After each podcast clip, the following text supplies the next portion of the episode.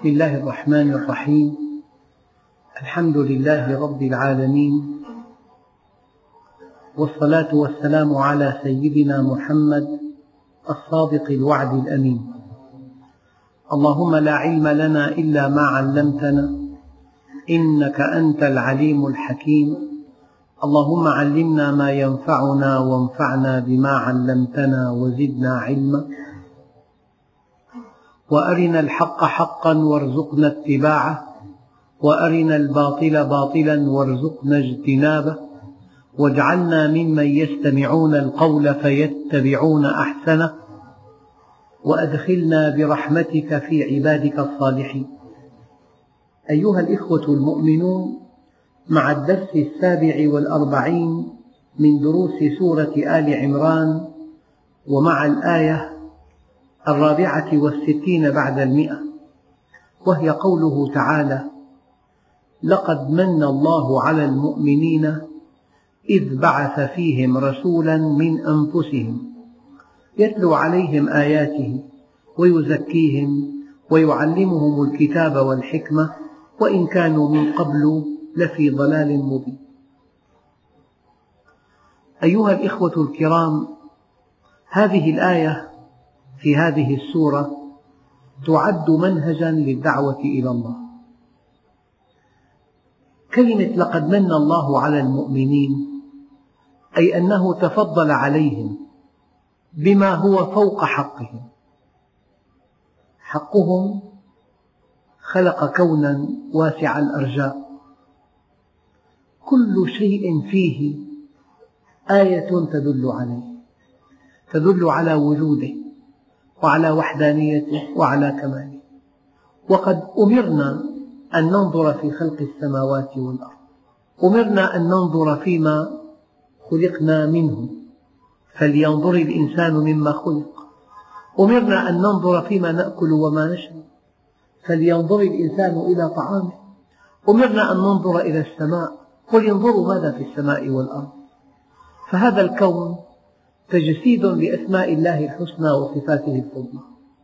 من أعمل فكره في الكون وصل إلى خالقه، من أعمل فكره في تربية الله لعباده وصل إلى رب العالمين، من أعمل فكره في خلق الله وصل إلى خالق الأرض والشمس والقمر وما بينهما.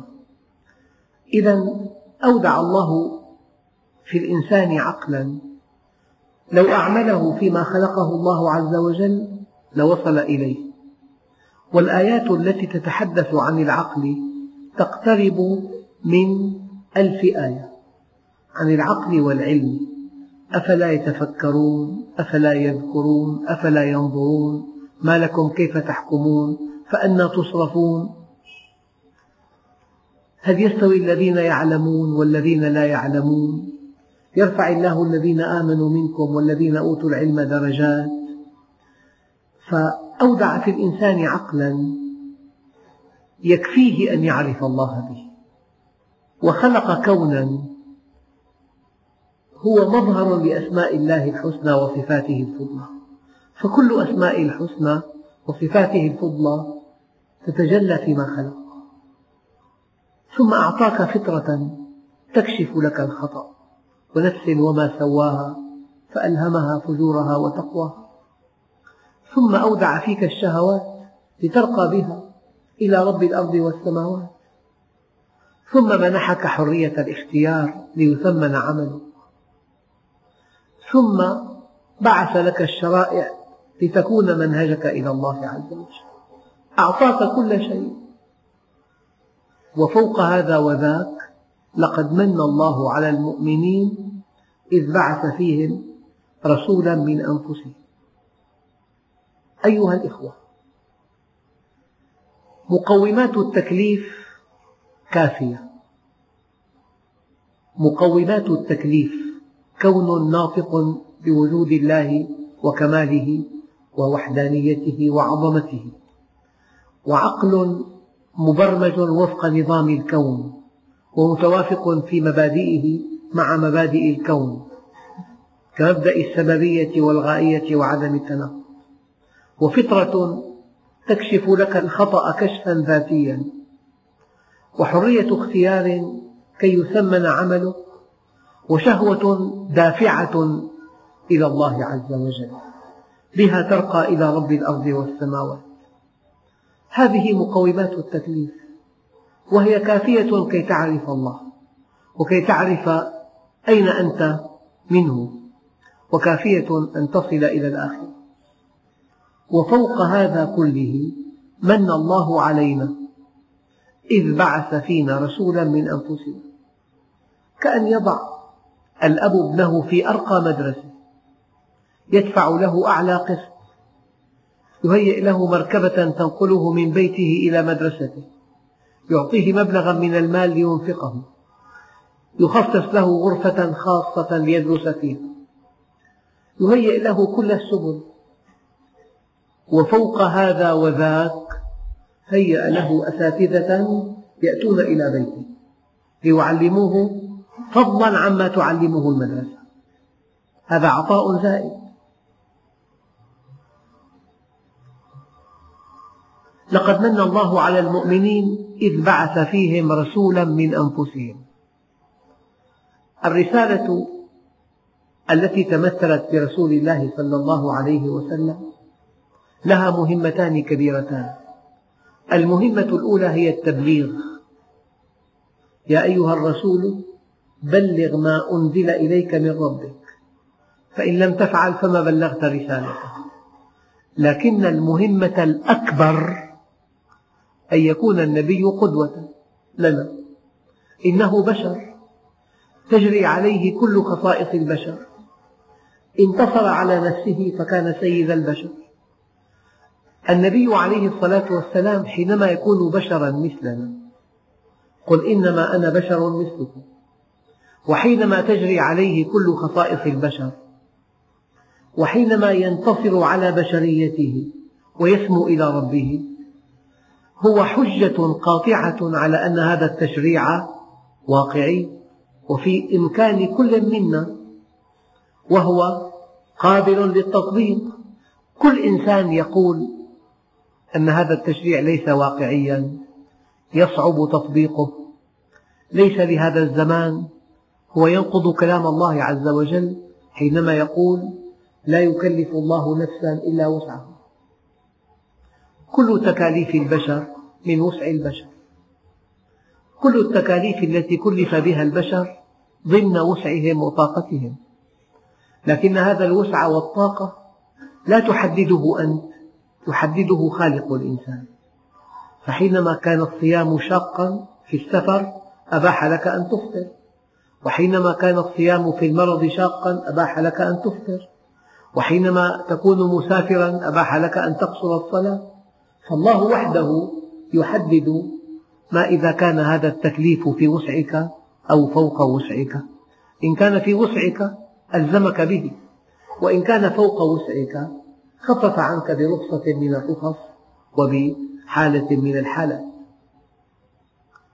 إذا لقد من الله على المؤمنين إذ بعث فيهم رسولا من أنفسهم، هو بشر. لو أن النبي عليه الصلاة والسلام لم يكن من بني البشر وأمرنا بغض البصر مثلا، لقال له كل الناس لست بشرا مثلنا، لم تودع فيك الشهوات كما أودعت فيك، لو أنك بشر مثلنا لما أمرتنا بهذا الأمر. لا، لقد جاءكم رسول من أنفسكم، قل إنما أنا بشر مثلكم، أوذيت في الله كما قال عليه الصلاة والسلام ولم يؤذ أحد مثلي، وخفت في الله وما خاف أحد مثلي، وأتى علي ثلاثون يوما لم يدخل جوفي إلا ما يواريه إبط بلال، يجوع كما نجوع، ويتألم كما نتألم، ويخاف كما نخاف، ويشتهي كما نشتهي، لكنه انتصر على شهواته وعلى عوامل أرضيته وسمى إلى ربه. إذا حينما كلفه الله أن يبلغنا كلفه أن يكون قدوة لنا، وحينما كان قدوة لنا أقيمت الحجة علينا.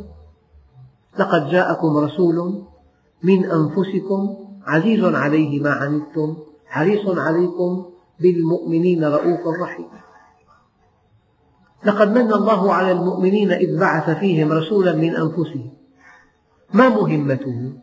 بل ما مهمة كل من جاء بعده، ما مهمته وما مهمة الذين أنابوا عنه في, في إبلاغ الناس الحق.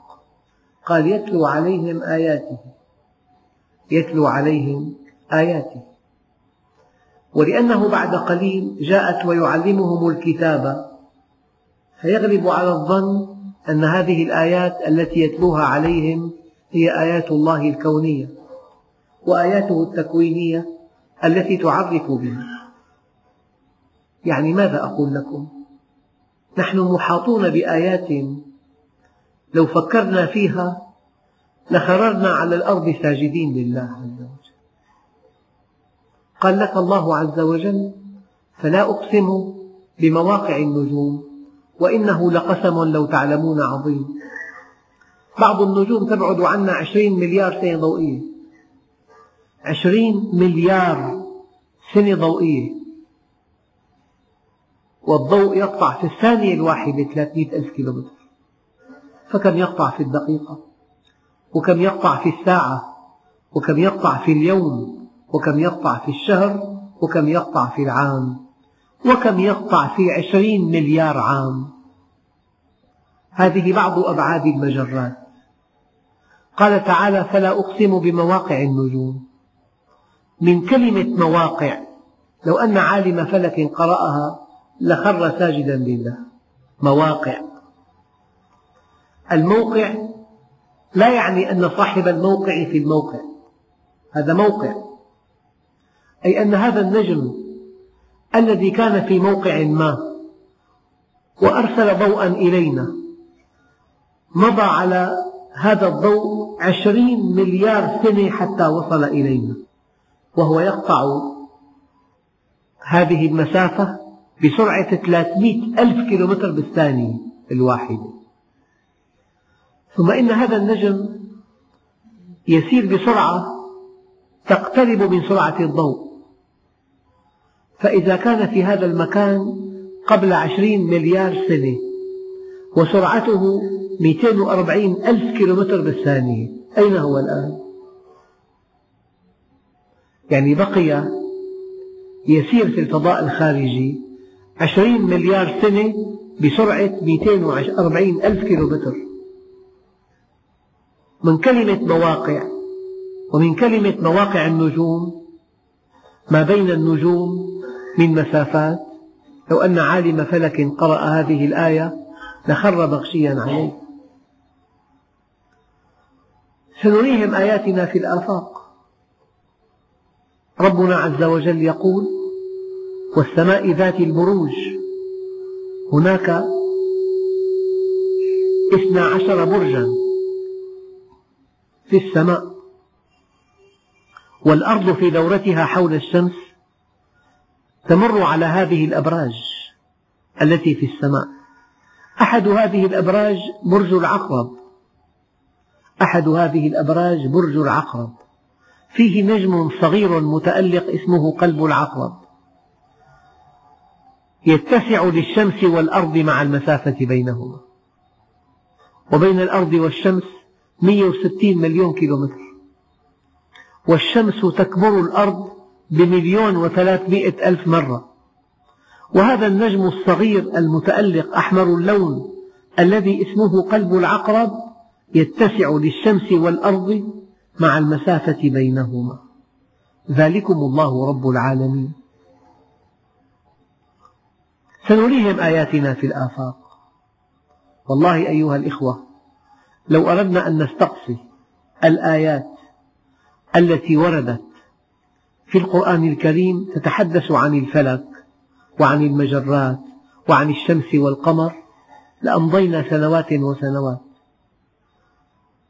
بل إن مرصدا عملاقا رصد نجما اسمه عين القط يبعد عنا ثلاثة آلاف سنة ضوئية.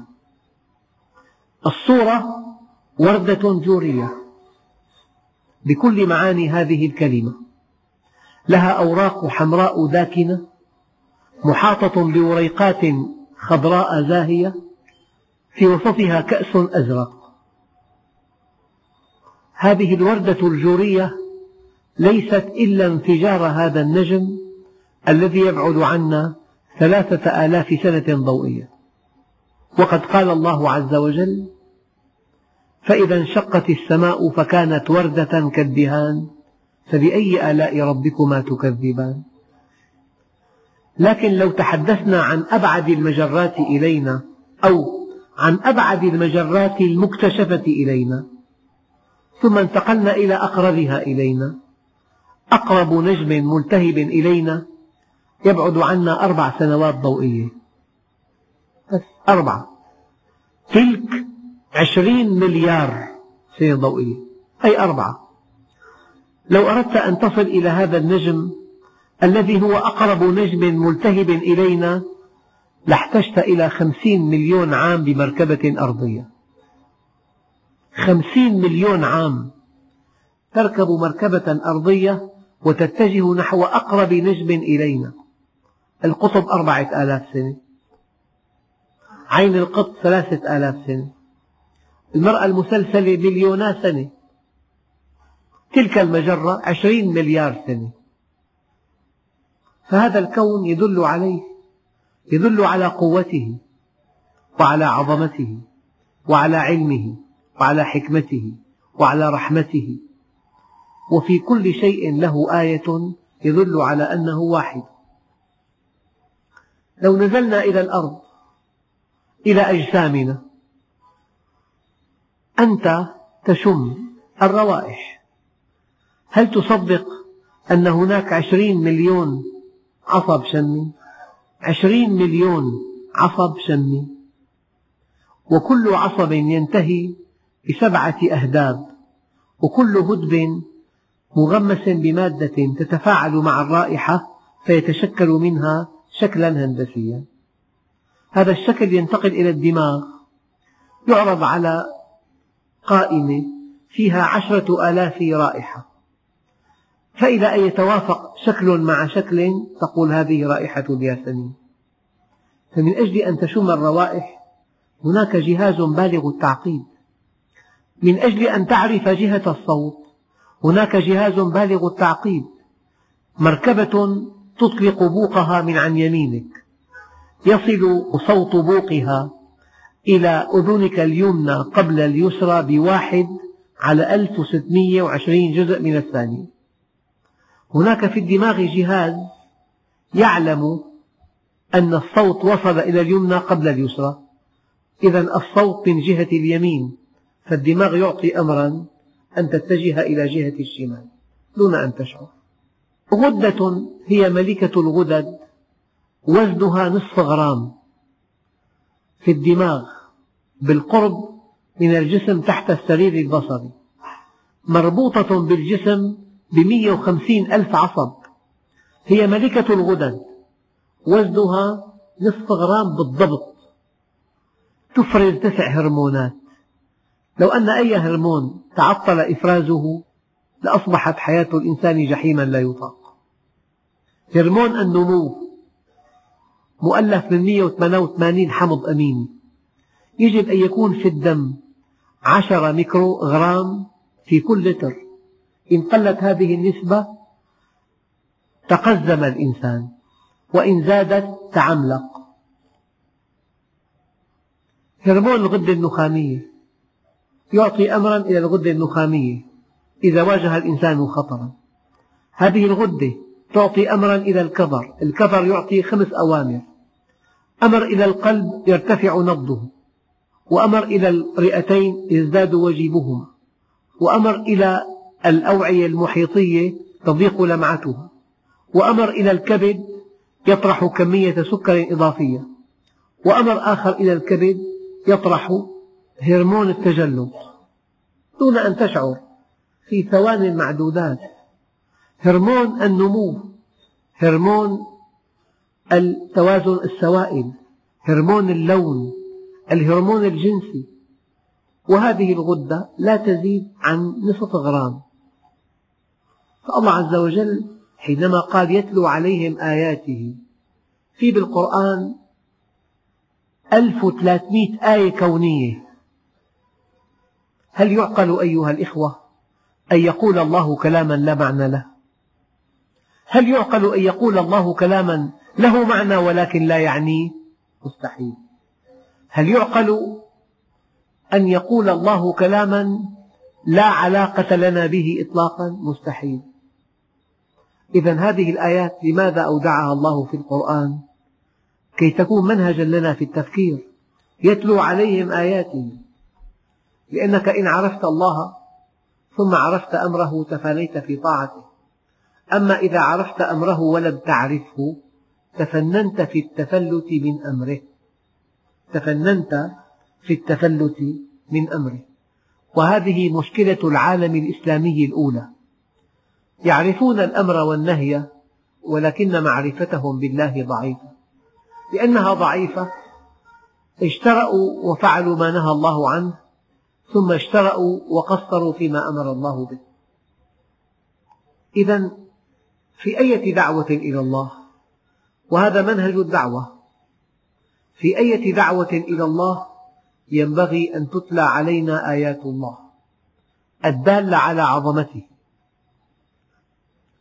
شعرنا هذا الذي في رأسنا، لكل شعرة وريد وشريان وعصب وعضلة وغدة دهنية وغدة صبغية، كل شعرة في تقريبا ثلاثمئة ألف شعرة عند الشاب، ثلاثمئة ألف شعرة، لكل شعرة وريد وشريان وعصب وعضلة وغدة دهنية وغدة صبغية.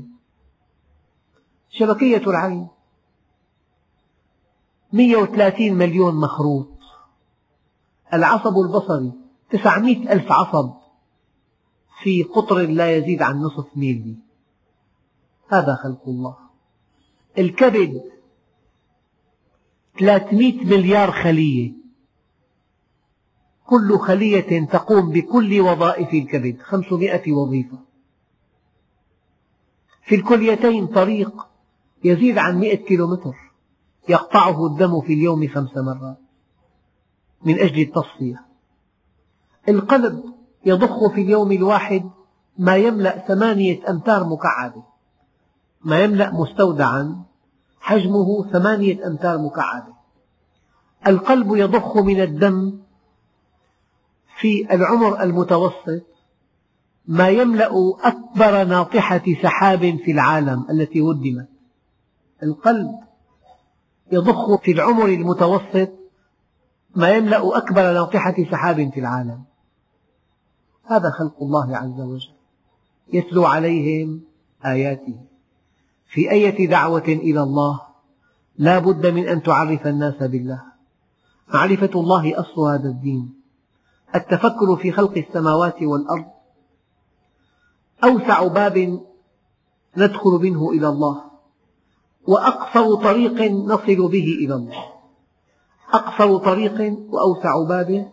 والله عز وجل وصف المؤمنين لا بأنهم تفكروا مرة واحدة، قال إن في خلق السماوات والأرض واختلاف الليل والنهار لآيات لأولي الألباب الذين يذكرون الله قياما وقعودا وعلى جنوبهم ويتفكرون في خلق السماوات والأرض. الإنسان مصمم تصميم رائع، أنت في النهار ينبض قلبك من عشرة إلى عشرين نبضة زائدة عنك في الليل، وأنت في النهار تستهلك السكر خمسة وثلاثين مرة بالمية زيادة عن الليل، وفي النهار يزداد وجيب الرئتين، وفي النهار ترتفع الحرارة نصف درجة، وفي الليل تنخفض نصف درجة.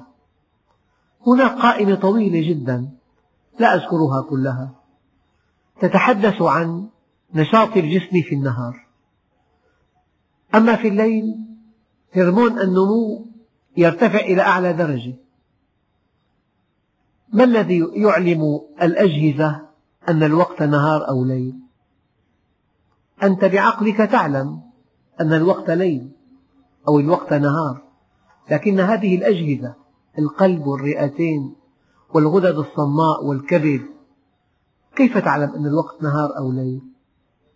قال هناك ساعة بيولوجية في الدماغ مرتبطة بقاع العين، فحينما يأتي الضوء إلى قاع العين هذه الساعة تبرمج كل هذه الأجهزة على أن ترفع نشاطها في النهار وأن تخفضه في الليل. متى كشفت هذه الساعة؟ حينما تسافر إلى بلاد بعيدة جدا، فأنت هناك في الليل والساعة البيولوجية مبرمجة في النهار. وقد حدث هذا معي ومع كل أخ يسافر إلى طرف العالم الآخر، يبقى يومين ينام في النهار ويستيقظ في الليل، لأن ساعته البيولوجية إذا كان الوقت ليلا هي في النهار، إلى أن تعيد الساعة برمجة نفسها على الليل والنهار هناك. فإذا عدت إلى بلدك بقيت أيضا يومين تنام في النهار وتستيقظ في الليل، إلى أن تعيد الساعة برمجتها مرة ثانية. هذا معنى يتلو عليهم آياته. الحديث عن آيات الله في خلق الأكوان وفي خلق الإنسان لا ينتهي، لكن حسبكم أيها الإخوة أن الآيات القرآنية التي تتحدث عن الكون هي منهج لكم، منهج لكم. يعني قال تعالى وعلامات وبالنجم هم يهتدون، الله خلق علامات. حدثني أخ ضمن حقلا من البطيخ في شمال سوريا، قال لي قطفت منه ما يزيد عن تسعين سيارة، كل يوم أقطف سيارة وأبيعه. معنى ذلك أن الله صمم هذه الفاكهة البطيخ على أن تنضج على مدى تسعين يوم. سألت صاحب هذا الحقل ما لون هذا البطيخ؟ قال لي كله أخضر، اللون متشابه. كيف تعرف أن هذه البطيخة ناضجة؟ قال لي هناك علامة. قلت أين هذه العلامة؟ قال هناك خيط حلزوني في أعلاها نمسكه، فإذا انكسر أي جف فالحبة ناضجة، إذا بقي طريا فالحبة غير ناضجة. لولا هذه العلامة كيف تجني هذا البطيخ؟ وعلامات. قال لك وما أنتم له بخازنين الماء، لو أنني أردت أن أخزن ماء يكفيني عاما لاحتجت إلى بناء بحجم البناء الذي أسكنه تماما. هناك دراسات أن أسرة تسكن في مئتي متر مربع بارتفاع ثلاثة ونصف، لو أنها أرادت أن تخزن ماء العام لاحتاجت إلى حجم إلى حجم بيتها تماما.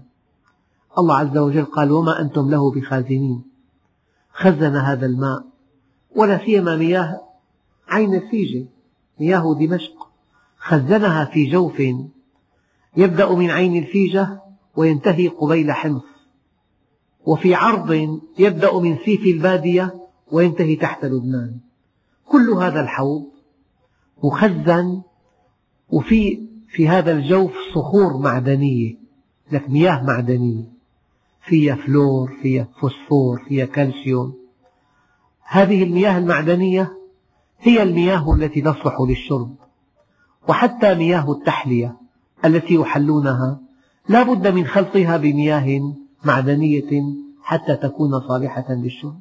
قال وما أنتم له بخازنين. كلما قرأت آية قال ويقلبهم ذات اليمين وذات الشمال أهل الكهف. الإنسان حينما ينام أيها الإخوة في جهاز عظمي، هيكله العظمي، وهذا الهيكل محاط من كل الجهات بعضلات، فإذا نام الإنسان على سرير الجهاز العظمي مع ما فوقه من عضلات يضغط على ما تحته من عضلات، فإذا ضغطت انعدمت فتحة الأوعية فقلت التروية، فشعر الإنسان بتنميل في رجله، ينقلب على شقه الآخر. راقبوا إنسان ينام تقلب ثمانية وثلاثين مرة، مرة على شقه الأيمن ومرة على شقه الأيسر، ولولا هذا التقليب لتفسخ اللحم الذي علينا. وكل مريض الآن يصاب بالسبات لا بد من تقليبه، وإلا لحمه يهترئ، وهذا شيء ثابت. الله قال: ونقلبهم ذات اليمين وذات الشمال وكلبهم باسط ذراعيه بالوصي. لولا هذا التقليب لما بقي أهل الكهف في كهفهم ثلاثمائة من السنين. هي آية، يعني الآيات التي يتحدث الله عنها لا تنتهي. قال تعالى: فيؤخذ بالنواصي والأقدام. ناصية الرأس جبهة الإنسان، محل الفص المهم جدا في الدماغ، محل محاكمته. فالإنسان يتخذ قرارا في الكذب في فصه الجبهي، ويتخذ قرار بالإساءة والإفساد في هذا الفص الجبهي. قال: فليدع نادية سندع الزبانية، كلا لا تطعه واسجد واقترب. الآية الكريمة: كلا لنسفعن بالناصية، ناصية كاذبة خاطئة. دقق في هذه الآية: ناصية كاذبة خاطئة، أي الكذب والخطأ يبدأ من الفص الجبهي في الدماغ. لو مضينا في الحديث عن آيات الله الدالة على عظمته، إن في السماوات والأرض، إن في البحار، إن في الأسماك، إن في الأطيار، الطيور، حتى هذه اللحظة لا يعلم العلماء كيف تهتدي إلى بيوتها من خلال مسافات طويلة جدا. الطير يقطع أكثر من سبعة عشر ألف كيلومتر، ويبقى في الجو أحيانا ستا وثمانين ساعة. أكبر طائرة عملاقة تقطع ما بين دمشق إلى سيدني في سبعة عشر ساعة رحلة متصلة، أما هذا الطائر يقطع ستا وثمانين ساعة دون توقف. كيف يهتدي إلى هدفه؟ لا أحد يعلم. نظرية الشمس نقضت، نظرية الساحة المغناطيسية نقضت، نظرية ظواهر الأرض نقضت. ليس هناك من جواب، إلا أن الله عز وجل قال: أولم يروا فوقهم صافات ويقبضن ما يمسكهن إلا الرحمن. يعني تولى الله بذاته هداية الطير إلى أهدافه. هذه آية من آيات الله الدالة على عظمته. أنا ما أردت أن أستقصي، لكن أردت أن أضع أمثلة بين أيديكم. يتلو عليهم آياته. كيف نعرف الله؟ من خلال خلقه. فالتفكر في خلق السماوات والأرض هو طريقنا إلى معرفة الله. ويزكيهم. ما في إسلام أساسه المعرفة الفكرية فقط، ليس هذا إسلاما. يتلو عليهم آياته ويزكيهم. كيف يزكيهم؟ يدعوهم إلى طاعة الله، يدعوهم إلى الاتصال به. والإنسان إذا أطاع الله واتصل به زكت نفسه واصطبغت بالصبغة الكاملة. الإنسان مفطور فطرة سليمة، فأقم وجهك للدين حنيفا، فطرة الله التي فطر الناس عليها لا تبديل لخلق الله. لكن الإنسان إذا أقبل على الله اصطبغ بصبغة الكمال. يتلو عليهم آياته ويزكيهم. مستحيل وألف ألف ألف مستحيل أن يكون المسلم حاقدا أو غدارا أو محتالا أو قاسي القلب أو جاحدا أو ظالما، مستحيل. لا قيمة لكل ما تعتنق من معتقدات إن كنت بهذه الصفات، لأن الله عز وجل جعل من مهمة النبي عليه الصلاة والسلام أنه يتلو عليهم آياته ويزكيهم. وفي القرآن قد أفلح لم ترد إلا في التزكية، قد أفلح من تزكى وذكر اسم ربه فصلى، قد أفلح من زكاها وقد خاب من دساها، قد أفلح المؤمنون الذين هم في صلاتهم خاشعون. فتزكية النفس هو غاية الغايات لأنه ثمن الدخول إلى جنة الله عز وجل. يتلو عليهم آياته ويزكيهم، الآن كمنهج تفصيلي افعل ولا تفعل، ويعلمهم الكتابة القرآن الكريم والحكمة السنة النبوية، عند الإمام الشافعي الحكمة البيان النبوي بهذه الآيات. يتلو عليهم آياته ويزكيهم ويعلمهم الكتاب والحكمة وإن كانوا من قبل لفي ضلال مبين. الآن أي داعية إلى الله، أي مدرس ديني، أي مرشد، أي عالم من علماء القلوب، أي خطيب منبر، أي مصلح ينبغي أن يتبع هذا المنهج، أن تعرف الناس بالله أولا، ثم أن تدعوهم إلى الاتصال به كي تزكو أنفسهم، ثم تعلمهم التفصيلات، المنهج التفصيلي. يتلو عليهم آياته ويزكيهم ويعلمهم الكتاب والحكمة وإن كانوا من قبل لفي ضلال مبين.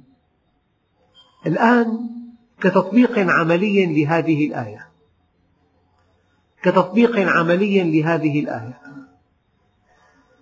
كل الأفكار التي تعتنقها إن لم تصاحبها تزكية نفسية، خلق كريم، رحمة بالخلق، إنصاف، لطف، غيرة، بعد عن كل انحراف أو خديعة أو حقد، إن لم تتمثل مكارم الأخلاق التي جاء بها النبي عليه الصلاة والسلام، لا قيمة إطلاقا لهذا الاتجاه الذي أنت فيه.